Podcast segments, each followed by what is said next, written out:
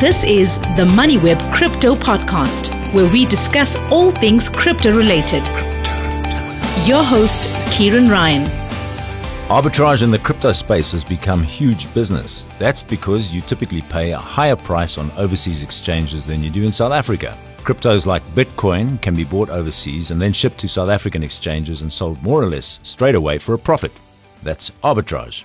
One of the leading providers of crypto arbitrage services in South Africa is OVEX, founded by John Ovadia, who joins us now to explore some recent trends in crypto. Welcome, John. Thanks, Ciaran. All the way up from Cape Town. Yeah. Yeah, Good to have you. Let's talk about the types of arbitrage. You were a pioneer in this space, and we've just described what is a basic form of arbitrage. It's exploiting price differences in different markets uh, for a risk free profit. And this is something that people have a lot of trouble understanding that it is actually risk free. You're not holding on to that asset for any length of time, right? So maybe just give us a, a typical example of how you do it. Yeah, sure. So um, essentially, the way we do it is we have a provider offshore, um, a partner of ours. Uh, our South African clients send funds to the partner. The partner will convert uh, the USD that is externalized into TUSD, which is a stable coin, which we immediately sell to rands for the clients via our OTC desk. Right. Uh, for profit. Right. Just to be clear, a TUSD, that's a trust USD. It's a stable coin, meaning it's backed one to one by the dollar. Yeah. But it is a crypto. It is not a US dollar. Yeah, correct. It's a crypto backed US dollar. So they hold a treasury of dollars uh, that back every every uh, token that they issue. Now, just explain why it is that these cryptos can be sold for a higher price in South Africa than they can overseas. So it's because of the limited supply of cryptocurrency in South Africa. So the only way for the South African to buy cryptocurrency is to buy it from another South African that has cryptocurrency. They can't. Well, I mean, you can go up to a million rand. You can externalize it yourself, but it's a big mission. It takes a few days. Uh, and usually, when someone wants to buy Bitcoin, they want to buy it right now. They don't want to send money overseas and wait and then buy it. Um, so in order to do that, you deposit money into a local exchange and you buy from a local South African, and therefore there's more buyers and sellers, causing the price to be a bit higher. Now, if you were to buy a US dollar stable coin in South Africa, and there are a few of them, right? There's Tether, there's uh, USDC. Yeah, sure. We have quite a few on our platform. Right. You could actually pay rands for that. What about the exchange control implications? Because you could then go overseas and you could cash those in overseas. Yeah, sure. So on our with, on our exchange, you can buy basically unlimited Bitcoin um, or any stablecoin, and it's the preferred on ramp to crypto, the stablecoin. So there's no exchange control on it currently. Um, you do pay a premium, so it's uh, it's not that attractive compared to uh, the regular routes. If you can go through the bank, you're much better off going through the bank to externalize money. Um, but yeah, that is one of the things about crypto is you are essentially getting an offshore hedge, an offshore investment. Completely outside of the exchange control regulations, by the looks of things. That might change in the future. Yeah, it looks like it. It might. I don't think it should be regulated like a like currency. I think crypto should be more regulated like a commodity. But let's see. I mean, it's similar to buying gold, like a gold coin or something like that. If you're going to externalize, you're not allowed to externalize. You're allowed to buy crypto, uh, but you're not allowed to sell it overseas. It's the same as like a gold coin. You can buy as much gold coins as you want. You're not allowed to take them all overseas and sell them. Right. So I think that's how it should be regulated. Yeah. I mean, th- that is the regulation, but of course, technically, it's very easy to ship it overseas. If you Yeah. have an account with Kraken or Coinbase or one Very of these other easy for the. Reserve Bank to see that as well, though. So if you were to do that, you'd be uh, it would be very obvious what you did. Um, yeah, there was a joke I heard where the FBI called Bitcoin. Uh, they called them uh, prosecution futures because it's all people people who do uh, nefarious acts. It's all completely transparent on chain, and any uh, regulator can go see exactly where the funds flew. I think Janet Yellen, who's the newly appointed, um, what, what is the position? The Treasury Secretary Yeah, in the United so. States. Uh, again, coming out with this this meme that uh, Bitcoin is a, is a fraud, basically implying, I forget the exact words, implying that it's a vehicle for illegal trade. Yeah, that's what uh, that's the latest fad on the market. Right. Yeah. Um, I don't think so. I think Bitcoin uh, definitely every uh, every asset can everything every technology can be used for good or bad. I don't think I think they said something like ninety three percent of crypto activity is, uh, is nefarious. I think that can't possibly be true. I think ninety percent at the moment is specula- speculative, which isn't the ultimate uh, use case for it. But I would imagine that's probably most of the activity right now. Just give us a sense of how the arbitrage market, the crypto arbitrage market, has evolved over the last few years. You've been at this now for, for quite some time, both in terms of volume and the different types of arbitrage. How's that evolution gone? Yeah, so it's always been there. Our, so our latest investor, we just closed a strategic investment round from a company called Alameda Research, and uh, they own an exchange called FTX. And Alameda, what they do is they're a, a uh, market maker in the crypto to crypto world, and uh, they trade those arbs pretty much. So between uh, between different cryptocurrencies, between spot and futures, um, all those different arbs, and they made uh, I think it was a couple of hundred million dollars a few years ago trading uh, those arbs. So it's big, big. Uh, they they basically a, a, a fund uh, in that part of their business. They manage money on right. behalf of clients. And uh, arb, of course, is short for arbitrage, right? Yeah, arbitrage. Okay, so let's just drill into this a little bit. The the different types of arbitrage that exist in the crypto space. So, f- first of all, you've got uh, locational arbitrage. That's pretty much what we started off talking about. Where, for example, you would buy, you would ship rands out to Kraken, which is an overseas exchange. You would buy Bitcoin, and you would then immediately ship that back to South Africa, where you would expect to make maybe three, four percent profit on that, but you that's risk free, pretty much risk free. The only risk Yeah. you got is that the Bitcoin price drops while the the Bitcoin is being shipped. Yeah, but our with our OTC desk, you don't have that risk because we extend a credit line to large clients. So you can, uh, when you buy the crypto on Kraken, you can sell it on our OTC desk without actually holding the Bitcoin with us. And then once you've bought it on Kraken, you send it over to us, settles the trade, and you have your rands out. So you actually don't have that risk if you use us. Right. So with OVEX, you can actually lock in your profit from the moment that you trigger the trade. Exactly, yeah.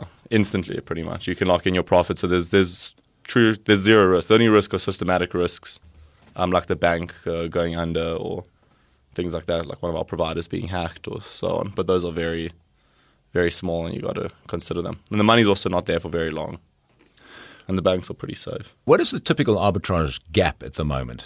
Our clients are seeing about 2.2 to 2.8 net of all fees at the moment. Okay. So for the last three, four weeks, that's what our clients have been getting. And just describe the fees. What are they? I So we you- charge a flat 1% fee. So on the trade amount, for example, if uh, you're trading 50,000 Rand, we charge 1%, so it's 500 Rand each trade. right. They're not also forex fees on top There of that. There are slight forex fees. So we don't take a margin on the forex. Uh, the bank charges a little fee. It's about 0.3%, between 0.25 and 0.3% on the mid-market rate. So the rate you see on Google, add 0.25 to that. That's that's the spread our clients get. Okay, so you- you're making on every arbitrage move, and you could pretty much do this daily or every two days. Currently, uh, we're doing it every two days because the banks are struggling to do same day settlement. Um, but we're working on solutions with the big banks, and I think we're going to have some very good ones soon to do daily right. large volume. And, and of course, in order to do this, you have to use your allowance. So you get a discretionary allowance for your travel, which is one million rand a year, and then you have an investment allowance of ten million rand a year per person, provided you're tax compliant. You've got to get a tax certificate for that. yeah, exactly. Right. Okay, let's talk about some of the other types of arbitrage. We've got a thing here called triangular arbitrage. What is that? So that's um, arbitrage between, say, three pairs uh, on three different exchanges. So, for example, say you got a Bitcoin uh, USDT market on one exchange. Uh, then let's say you have a Bitcoin Ethereum market on another exchange. And then you have an Ethereum USDT market on another exchange. And then uh, this uh, triangular arbitrage is you buy on the one, the one exchange, sell on the next one. So you you're going from let's say USDT back into USDT. You're buying Bitcoin, selling Bitcoin for Ethereum, selling Ethereum back for USDT. So that forms a triangle between the three pairs, and then you you end up with a profit. You just got to go find those uh, those triangles with the largest profit margins. Right. USDT being USD Tether. Yeah, so right. Which tell them. again is a stable coin backed one to one by the Exactly. US dollar. That's a it's a much much bigger stablecoin than Trust Token, which is the one we use. Trust Token has a market cap of about three hundred million dollars, um, and we have a partnership with uh, with their founding team. We're very close with them, so that's why that's why we use them. And then Tether has a market cap of about thirty billion dollars, Right. billion. Are there not some concerns about Tether whether it is actually, in fact, There were there was a lot of uh, lot of uh, concerns, um, and there was um, some issue where Bitfinex, uh, it's a big exchange who owns Tether, started Tether. They took a five hundred million dollar loan from Tether, um, backed by equity in Bitfinex. Meaning Tether wasn't uh, hundred percent backed at some point, but it was backed by Bitfinex equity, and Bitfinex was a massive exchange, uh, making a lot of money. But since then, they've completely sorted all that out. They've paid back every cent. Um, the New York Attorney General did a a uh, full like, investigation and audit and just came out um, saying that uh, Tether's fine. And it was quite a lot of celebration because people were saying that Tether was printing fake Tethers and that they were propping the price up, which is not true. Tether is uh, it's a very solid coin with, with very strong liquidity. I mean, on our desk, we trade probably four or five million dollars of Tether every single day. Um, so people are definitely paying one to one for Tether, often, usually more than one. Okay, so this triangular arbitrage is basically switching between different types of cryptos, between stablecoin, between, for example, Bitcoin and Ethereum.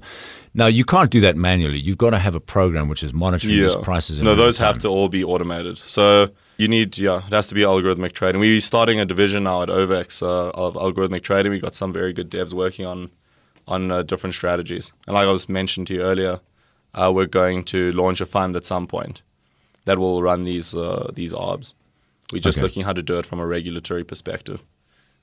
Okay, uh, there, are there regulatory issues there? There aren't, but uh, you can because it's crypto, it's unregulated. You can just uh, you can just do it. But we want to make sure that um, that it is regulated, that it's like in the most compliant manner. Whether it's uh, only accredited investors, we'll have to see. We're looking now as well. We're seeing how we can try wrap cryptocurrency product in a regulated uh, product. Basically, one way is essentially we're considering starting a public company that will then buy cryptocurrencies. So we'll buy, let's say, Bitcoin, for example, um, and then listing that public company. And therefore, people can invest in the public company, say through their broker or through the JSE, whatever it is, completely regulated, the whole investment instrument, and then the public company will be regulated as a public company.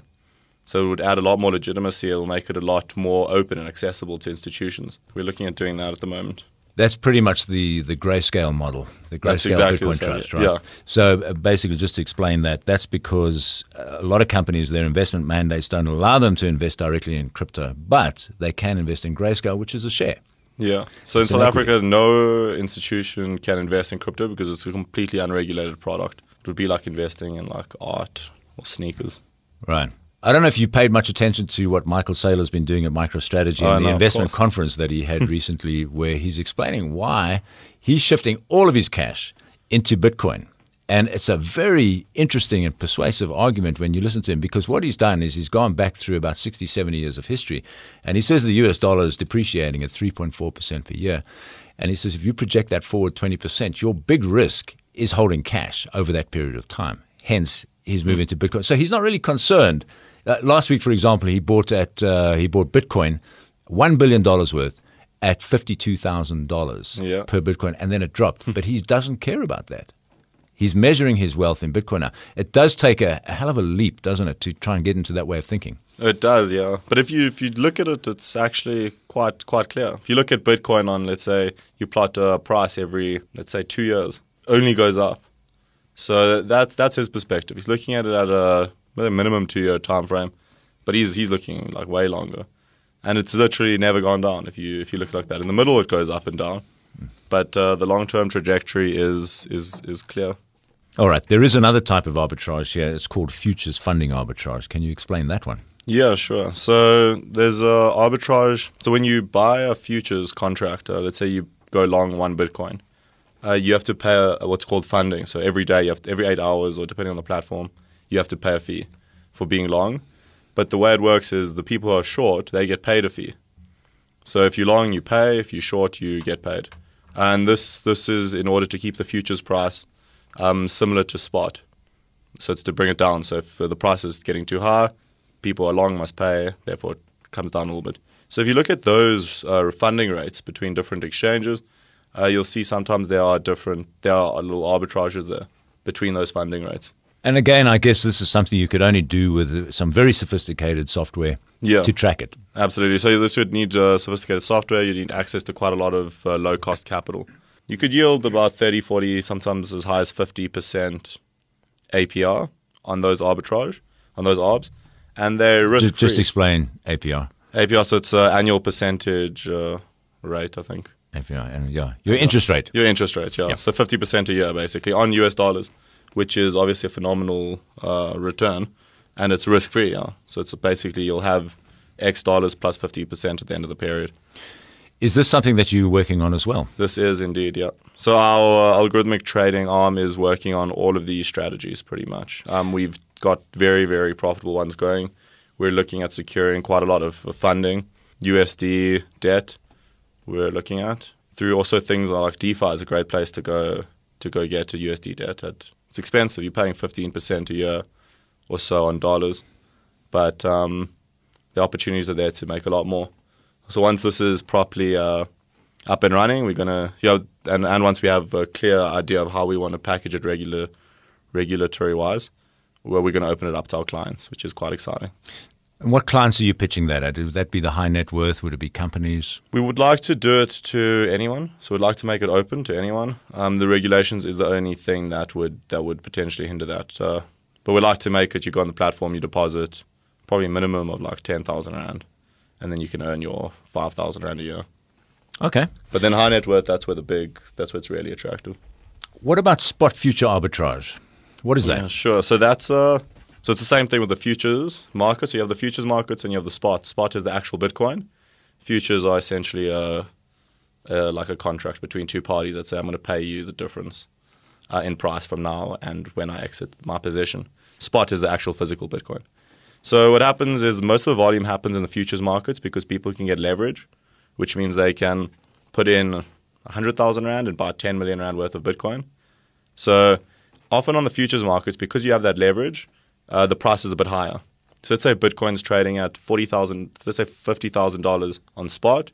It could offer, it will trade at fifty one thousand on futures. So what you can do is you can buy a spot, sell futures.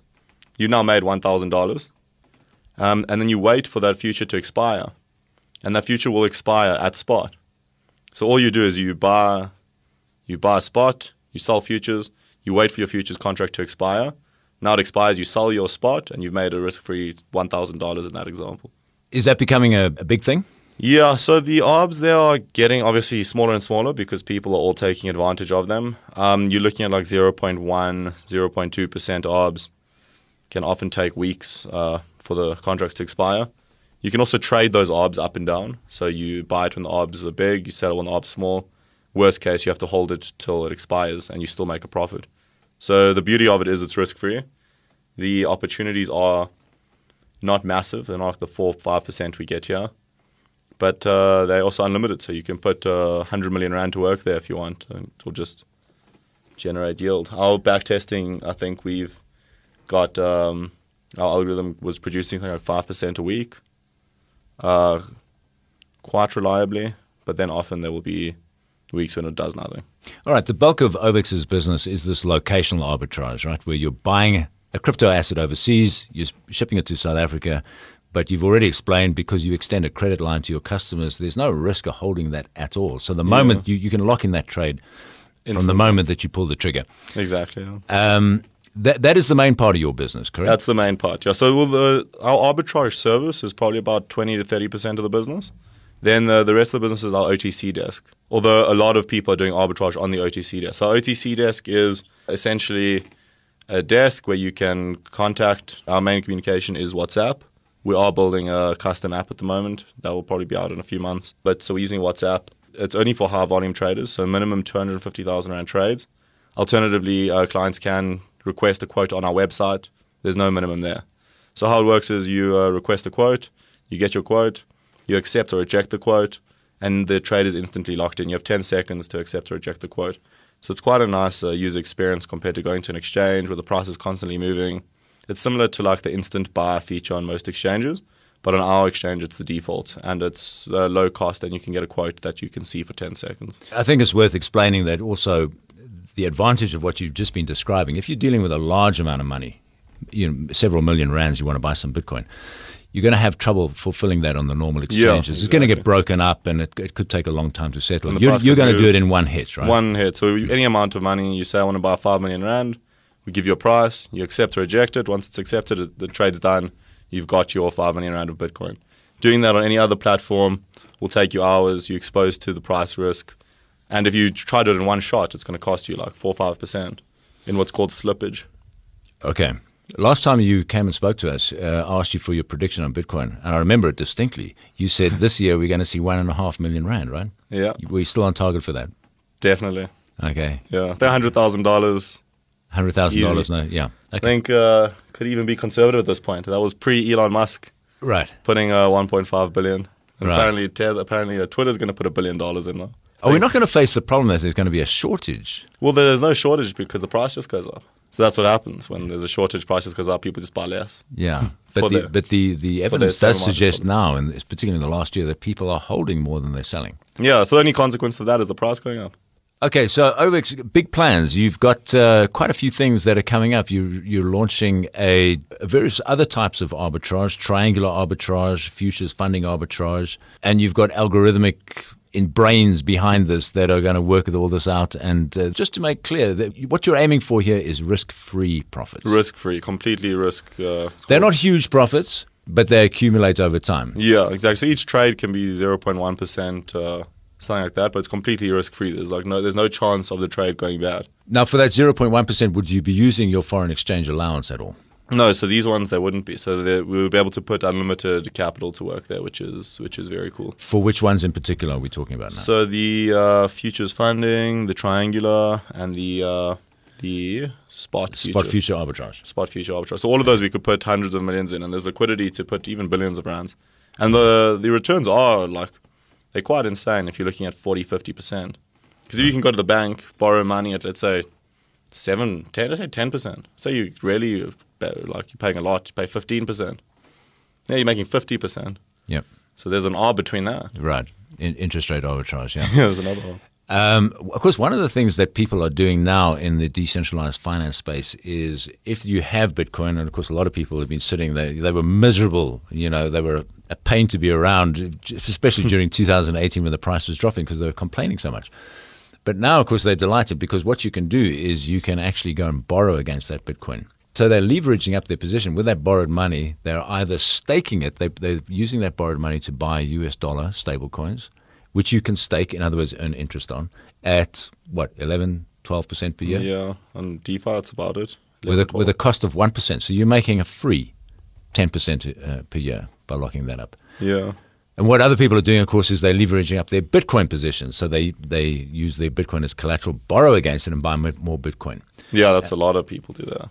And an example of that is Michael Saylor. He just went out and he bought $10 billion to Like a billion buy dollars, Bitcoin. No, 10 billion. Was it 10 billion? Yeah. Crazy. Yeah. So you did apparently Twitter are doing the same. So let's see. Yeah.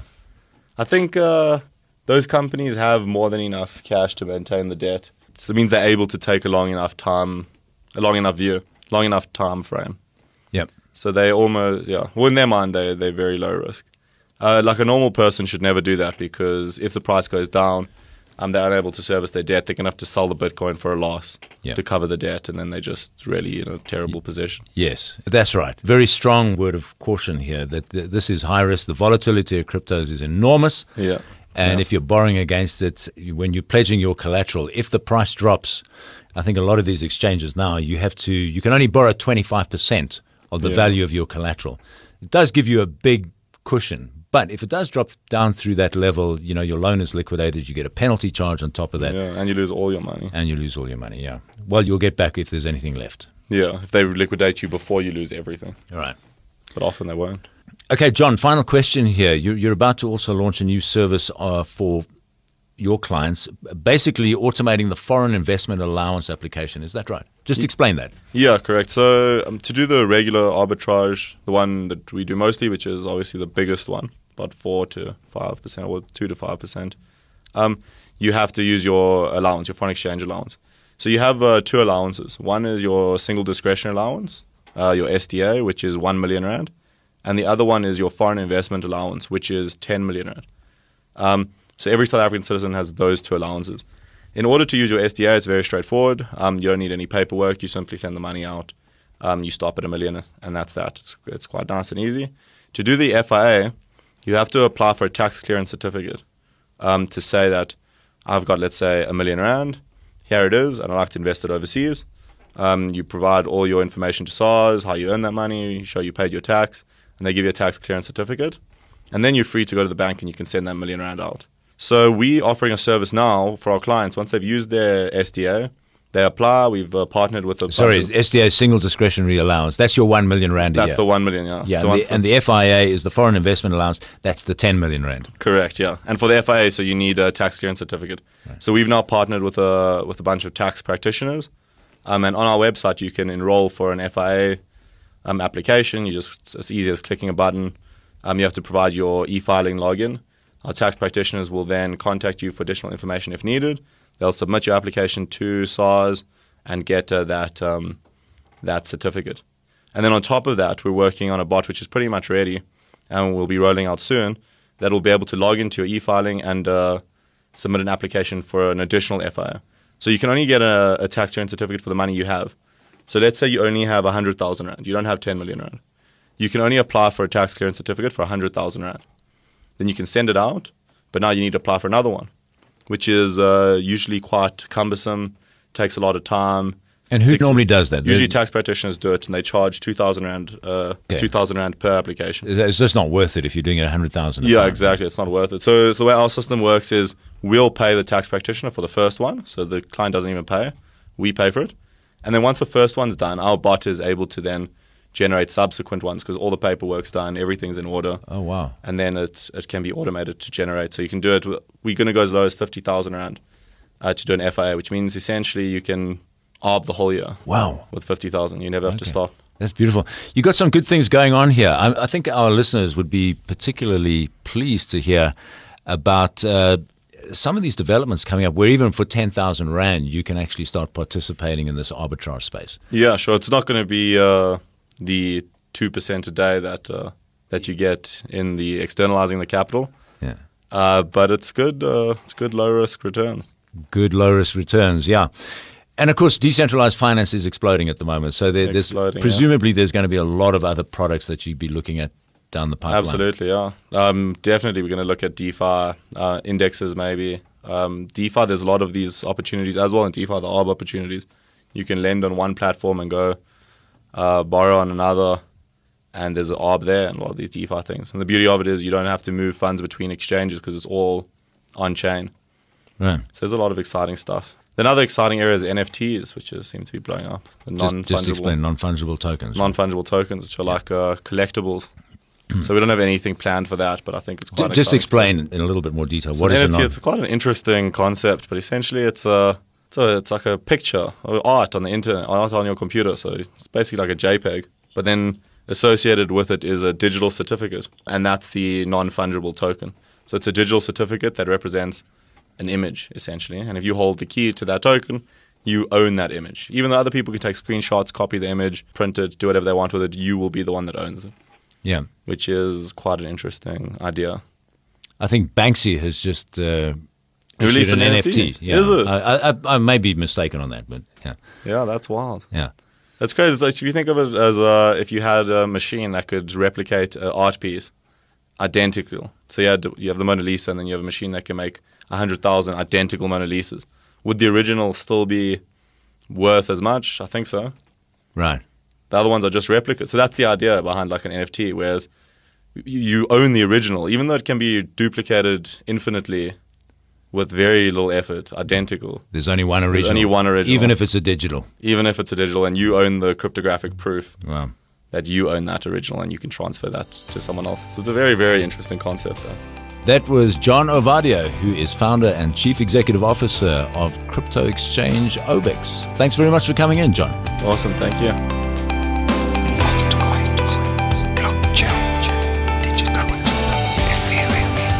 Thanks for listening to the MoneyWeb Crypto Podcast, hosted by Ciaran Ryan.